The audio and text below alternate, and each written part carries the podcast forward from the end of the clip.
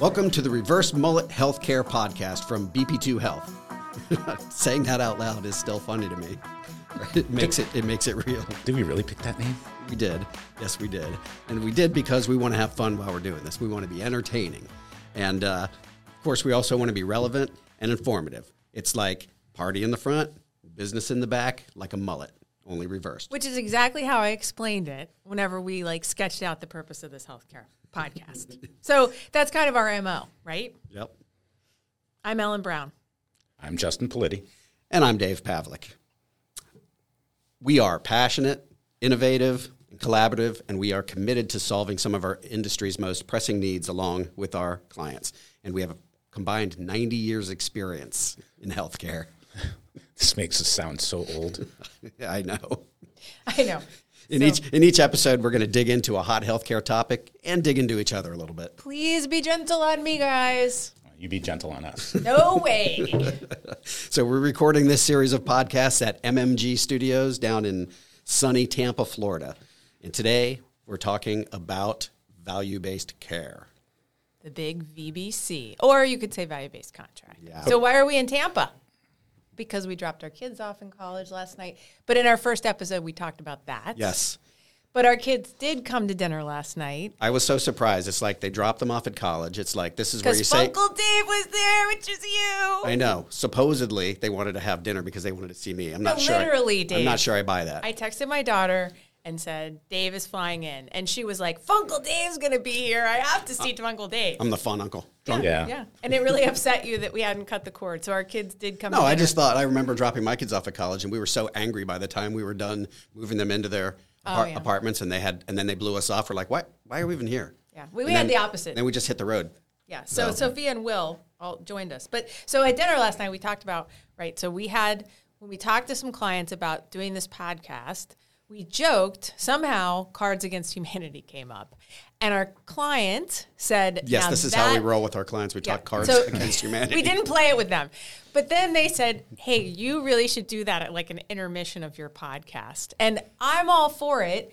And I know you guys are not. Hence, we are not doing Cards Against Humanity today, but I'm putting it out there because I, you know, people might, I don't know how many people will listen to this, but if they do, we'd be the- curious to know who wants of to hear it. a lot of people are going to listen. Yeah.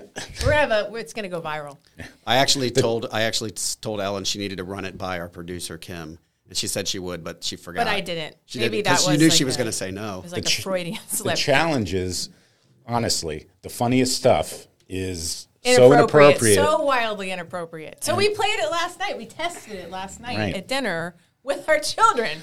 and we Yeah. won't get into the inappropriate things that happened, but it, But you're but, but- you proved your theory right because everyone that was picked, everyone that was picked was the min- most inappropriate and Right. most wildly inappropriate, right? So right, so you'll be glad we're not. Okay, so if anybody's today. listening to this and they understand and they want to see Cards Against Humanity, but We have to understand how version. correct. But we tried that. I bought the family edition, and everybody thought it stunk. Ooh. It was Yeah. no. It was no. fun. Boring, the boring button. Okay, right, right, Okay. right, right. So we do have s- a sponsor for this series of podcasts, P3 Health Partners. Yay! Yeah. P3 is a population health management organization founded and led by physicians with a strong background in value based care. Contact P3 to find out how they can help you improve outcomes, lower costs, and help enhance the health and well being of your patients. People, passion, purpose. That's P3. You can find them on p3hp.org. Shout out to P3. Yes. Thank you for giving us. It like makes us sound so legitimate. I have to. So we're up for sponsors for our next round, right? okay. All right. So, Today, we're going to talk about a subject near and dear to my heart value based contracting. It's supposed to be the white knight of healthcare. What do you think, Ellen? The White Knight. Um, I actually think value-based contracting or value-based care has been like watching paint dry. which is the opposite of this podcast because it is so dynamic. People are stay tuned. So, we're going to dig in. To, I'm going to ignore that. We are going to dig into why VBC is a great idea, but why we are not there yet, and when on earth are we going to get there, And how? and how, and what we think, because this is our show. 90 years of experience. That's why. So with value-based uh, contracting models, we go back into the history, right? And they started as early as the 1960s, but the term really hit stride. in 60s, value based care. Nice. Yes, Okay. yes, it's legit. It's like 1967, and it was an early version. I'm putting my geek hat on. It was an early version of the primary care medical home model. So I just had this vision of Jimi Hendrix, Jim Morrison, Janis Joplin, much like us, around the Can't table. even put us in the same category. There's beads and incense. There's a lot of stuff that's going on. I'll Go with the incense. Right.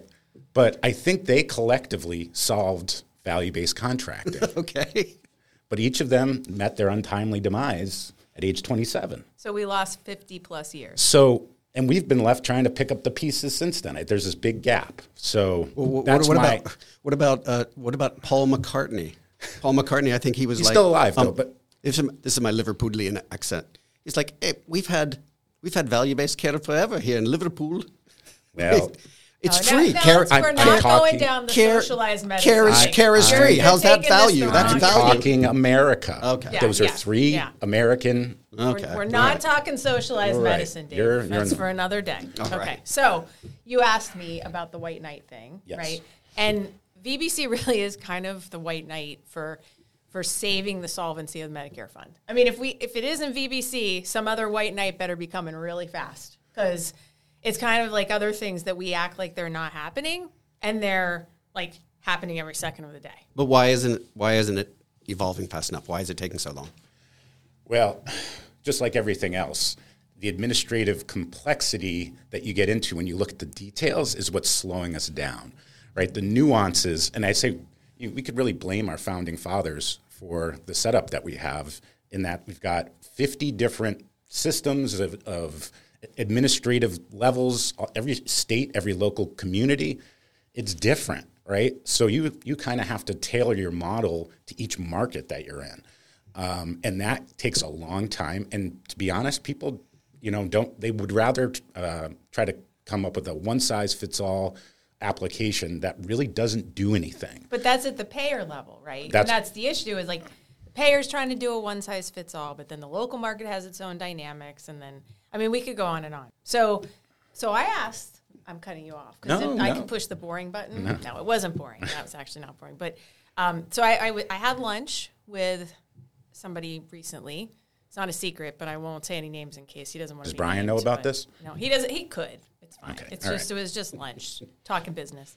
Um, but it was actually a really good conversation because this person is in value based care and is actually working for a cardiology VBC organization where they're trying to figure out the business model of bringing cardiology in the mix. We're going to talk about this whole piece in a second on specialty care, so I, I won't go ahead of the game. But I asked him, I said, okay, tell me what you think is a barrier to VBC, right? Like tell me what you think is the problem as to why your organization is is not getting the traction that you'd like to see. They're not failing or anything, but you know, it's not like some easy thing. They're they're getting critical mass and getting a voice is is challenging when it comes to VBC in specialty care. So if they want to be a convener, you got to get a lot of momentum behind that. And he made a really good point. Again, I, oh, these epiphanies to me are always like the simplest things. But what he said was one of the major barriers for transformation, transformation, was that we did too we gave too much away in the beginning without asking for enough accountability. We were so excited in the beginning like, "Oh, you'll do VBC. I'm going to give you money." Right? I'm going to give you money to do this and I'm going to do money to do that and all this and we gave all this money away and yet we didn't have the systems in place to track it. We didn't hold people accountable. And now it's like casting a line and then trying to reel it back with any there's nothing on it. Like you can't go backwards once you've gone forward. So I, I agree. And we've had, we have another client who similarly um, rolled out a very innovative program, but wasn't able to or didn't roll out VBC uh, along with it. And so basically, the market is getting that innovation for free. Yep. And Yep. you know that's that's the what's got me most concerned about the direction that uh, we need to change the uh, trajectory of where we're going. Um, so this these types of things don't happen again. Because otherwise, you're going to wind up killing things that you know are really uh, I guess, tr- uh, change agents in the markets. I don't know, Dave. What do you think about? I just think it's lagging way behind. Uh, VBC adoption's lagging way behind. All the different models that are out there, like you said earlier, um, makes it way too confusing. Well, they're overlapping, Oh, right? That's the problem right, too. exactly. Is that like we're there's only a limited amount of funds available to share, and we've given out, in essence, we we've built a model that would give out way more than we would ever save. Yeah, it's Right? confusing and um, it dilutes the effectiveness. Yep. Yeah, and so we, so the industry has basically rolled out these programs that focus on um, quality measures, uh, kind of what I'd say affects things around the edges. Um, and it, everyone wants to improve quality, and it, it, it's better than where we were in just a straight fee for service environment. But we've got to evolve to a point where, as if you've got an innovation, like you're able to have the discussion with the payer with a business model that shows that you're reducing savings, but you get compensated for that up front. Um, and but that doesn't mean that you're not responsible for your performance. If you perform poorly, then you have to give some of that money back. Which which nobody wants to do. They don't, but this is No- where we nobody wants That's to what they sign, sign up, up to for. go. Well, but they don't. Well, That's when the they do, though. right? But it's like eating cut glass sometimes to get people to want to. Right? It's like, oh, I'm going to do value based care. Well, oh no, I need a little bit longer. I'm not ready for that. and then the actuaries come in and everything stops and grinds to a halt, right? So you need an IBNR of 156 percent. So Right. yeah, no, So- it's a mess. So there's all these different layers, and then we have what is an effective tool with with PCP capitation. You've got many groups who are very effective, um, particularly in the Medicare Advantage space, um, in managing populations. But it's just PCP capitation for for those small. It's for a smaller universe. We've got to expand way beyond that, um, and not everybody. It, it, that's not a, the right fit for for everybody as well. But we've got to bring in specialty care in these high uh, cost areas uh, to be able to focus like on Right. unique components for you know for each of those. and that and that gets into the this this kind of second piece. It's all connected, right? But it's payment transformation. So if we're going to truly do payment transformation, we can't just look at these very fragmented elements of the system. And before we kind of talked through for this podcast, I had this this belief that you know, oh, we were being really integrated. We we were looking at total cost of care and things like that. And then when I really sat, when we sat down, right, and the three of us started talking about it, um, I realized we, we really are not doing it at an integrated level at all. And I think this gets into we've been traditionally focused on primary care. And primary care is absolutely the most critical component to all of this. But it's also primary care at, at a little bit more of a functional level where primary care is truly integrated in with specialty care, and it's not. And then the specialists are all out there still kind of doing their own thing. And to me, that's one of the biggest issues here. And then to your point, Justin, we have these we have these more innovative approaches now to specialty care that are really emerging, and we're working with some of them now. It's very exciting stuff.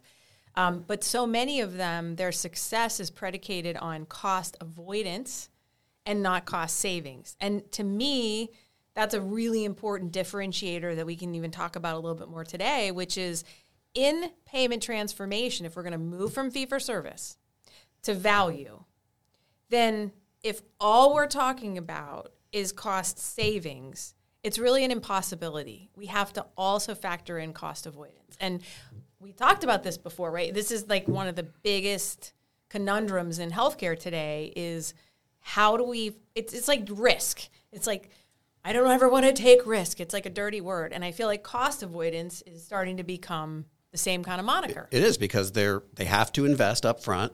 Right. And maybe they'll have cost avoidance, but maybe they won't. They, They've got to do the- it right. Right, but they're they're never going to see it the way that we traditionally. It's like we have to break the system. It's like we have to break the construct of of cost, right? So, and what I'll say And is this: I got to take us down the road, but th- there are a whole host of skeptics about this topic altogether, and they they still there are still many of them within the industry that we work with on a regular basis who don't necessarily buy into the fact that value based care is what's you know, they're wed to the fee for service model. They're not a convert, right? They're, you know, they're living in their own universe and are totally fine to a certain But extent. can you blame them? No. I mean, how can we blame anybody for And staying I have in to it, right? make a confession. In the very beginning, I'm going to say Here this. Here we go, uh, here we go. I'm, I was, I- I'm a convert. I was a skeptic in the beginning. I did not believe that we would get even as far as we have, just given how like ingrained and simple fee for service um, reimbursement is. Well, it has been 60 plus years, so. Yeah, but but we haven't changed the systems. I mean, how many times this drives me crazy? You drive down the road and there's these big billboards and it says, "How long is the ER wait time?" right? And then it's like we get angry if the ER wait is like 2 minutes or something, right? We don't want to wait in the, The ER? what am I supposed to say? The emergency room. the emergency room. But then you go there, and that's the other thing. It's like a one upsmanship of whether it looks like a hospital room. Like you go in and you're like in a hotel. Oh, I said it. And she is ER and hotel. So Instead of hotel. There, I said so- it. Hotel. You go in there and you want to be like catered to, and yet we don't want to pay for the cost of that. So this is what drives me crazy. We, as consumers, and in the healthcare industry, we've created this expectation of how are we going to attract everybody to our, our beautiful facility, right? But we need to be saving money. So we need to, we can't just keep like, it's like the incentives on VBC. It's like the free money that we gave out. We're, we're building all this cost into the system because we want to make the consumer happy. We want them to come to our health system. But the reality is that there's too much capacity in the wrong places.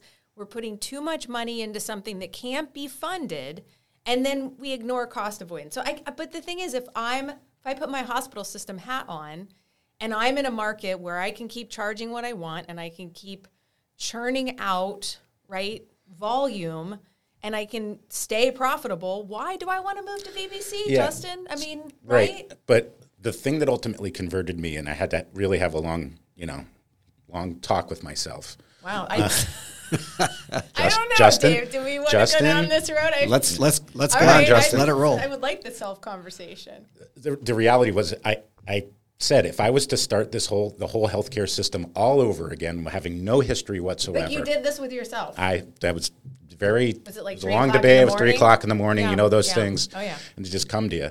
The I basically said there's absolutely no way on earth that you cannot have some kind of value based premise for everything tied to outcomes. Um, and, and we we need to get to that point and away from the fee for service system that we have. Like I would not start with that. And so if that's my underlying belief, then how could I stand back and just continue to let fee for service Yep. run, you know, rule our country? Okay, so so Justin. So we have a an overlapping system. We have promised too much money to too many different stakeholders and have not connected the dots, right? We haven't we haven't connected the outcomes. We haven't made the contracting terms similar. And I know actually CMS under the new Making Care primary program, they've held some stakeholder sessions and they have actually for once shown not for once but they really are showing that they want to convene. They want to be more of a convener right? So we need conveners that more standardize what these programs are. But we know what these challenges are. Um, so i'm going to put my specialist hat on. So now i'm a specialist and i'm standing out here saying how do i become part of this right? Because I see no reason why I should. I'm getting my fee for service money. Nope. And, and anybody that asks me into the value based tent, they just want me to come in for free or take some kind of a discount. Yep. And then maybe get like a little prize on the side, right? So, but to your point, I'm reading it all in the industry journals, right? And I'm like, oh, I better do something. So, what do you say? I say, back to my earlier point, Sorry, Dave, we're not asking very much today. That's okay. I'm enjoying this. It's one of the reasons Moving why our somebody away- clients love us because we have these differing And you can just opinions, watch and you can just like, like, back and forth, Bing, ping, bing, pong. bing, pong. bing, bing. Yeah. At least when you have to We hit don't always agree. button. We don't always You- agree on things. You get to hit the boring button today. You haven't hit it much. Yeah, and it'll No, be I'm- coming soon. I'm not sure if you know Yeah. if We I have have more talks with myself. That's All right. that's going to I'm get very very- boring. I'm That's very- a strange button. yeah, I'm Okay. very We're gonna have multiple buttons. All But right. back to answer your question. it goes back to this aspect of like what would what's compelling enough to a provider to move them from where they are And to the payer. and to the payer as well, right? So if you're able to get upfront payments and then tie them to future outcomes, and then guess what? Um, you have the ability to make more than you are under the fee for service system if you're performing well. But if not, you know, there has to be that tie back to and, and let's let's be honest too though, when you're talking to providers, they are very focused. Like how many times have we been in provider with, with, with clients, how focused physicians are around their performance and how they compare to their peers. Yes. Now they will pick it apart if it's not accurate, deservedly so. That's what I was going to say because that's the rub. Those outcomes, there's not a universal set that No, that, no. and- and- that that they can trust can- and but But we've got to get there, right? Meaning, like, yes, there's always going to be some degree of, you know, you know, back and forth on the accuracy. We've got to get ourselves I to hear a point. another episode. We've got to get ourselves to a point. So, where do we go from here? Um, I, I think, and we've been talking about it. We have, we've got to develop compelling value propositions. For both the payer and the provider. Yep, Okay. specialty providers really, as we talked about, need to meaningfully be at the table With the payer. with the payer. Here it upfront financial incentives. That's And a it- tough sell. It is, but We're doing it for the primary cares. but we've got to move beyond that. Yep. Um, so But then, we also cannot be boiling the ocean, right? We've got to get like because that's the other thing that's been too. Everything is just too broad. Like let you need to consider the markets that we talked about earlier, right? And the fact that things are unique in each market, and you you narrowly define what success is. It's not like eighty measures, and it's not eighty outcomes. and you know that I like to do I know. Yeah, well, Ellen and I will debate. We Come could on, go Ellen, down. That's not implementable. You, usually I start at one and she starts at 15 and we end up Oh, at five. We have to make sure that we do this, that we do uh, uh, this, uh. that we do this. I get, So I, I'm, that hey, one's in there for you. converted me. You've converted me. I'm much more. But I say, in full disclosure, when we have these discussions with clients, I'm like, I would like a lot more, but the reality is it's too complicated, right? It is. It is. So I would agree with that. I would just say that the other thing, right? We've been talking from. I feel like this is very much a provider. I could be a payer or provider listening to this conversation, right? That's fine. But I feel like what you just described is very much how do I, as the provider, sit at the table and become part of this conversation? But if I put my payer hat on, then I'm going to say, you know what? I need to look, I need to have a Justin conversation with myself, right? And I need to kind of go back to the beginning and say, where is my VBC money going? And how do I eliminate the redundancy from mm-hmm. my programs, right? Because right now, if I'm honest with myself, I'm giving too much away or I've got too much sitting out there. Not that I ever will, because everyone will just argue too much about whether or not it's accurate, because that's what happens. Yeah. But still, all that to say, I really do, as a payer, I need to say, wait a minute, how how do I integrate this and align it so that it adds up quantitatively to be as close to 100 as possible and not 150? And how do I make sure that all my major stakeholders, which isn't just the primary care, right? I mean, I would argue that we're talking about specialty today, but we really need to look at inpatient. We need to look at outpatient, and and and we need to look at the facility level. Like this needs to be from a payer perspective. It's a, it's a different conversation. So It is. And it, it, it all goes back to what you're bringing to the table, right? And having your own unique value proposition be considered from a payer standpoint, right? But you've got to be organized in your approach when you're going to the payers. Yes. And you've got to be concise with, Yeah. hey, this is, we've done our research, we've done our you know legwork, and it's not just having a theoretical conversation because that isn't going to go anywhere. yeah, Um, so investing in that that time and energy on the front end is you Yeah. know Yeah. is the key. So all uh, right. So I, I, I think I think we're like. So what are probably the- what we are need to the- wrap it up? what no, the- we, we got to wrap it up. Okay. We did. We did summarize it. Okay. But I don't think this is going to be in the podcast, just so you know. Okay. So thanks again. Ellen I'm Icap. Ellen Brown. Come on. I'm let's Dave do Pavlik. it. And I'm Justin Politi. We're the partners at BP2 Health. Your best chance for real change. As you can tell, we can talk all day about healthcare. Drop us a line at our site at bp2health.com. The Reverse Mullet podcast is produced by Henry Street Media with Kim Ritberg and Emily Newman as producers.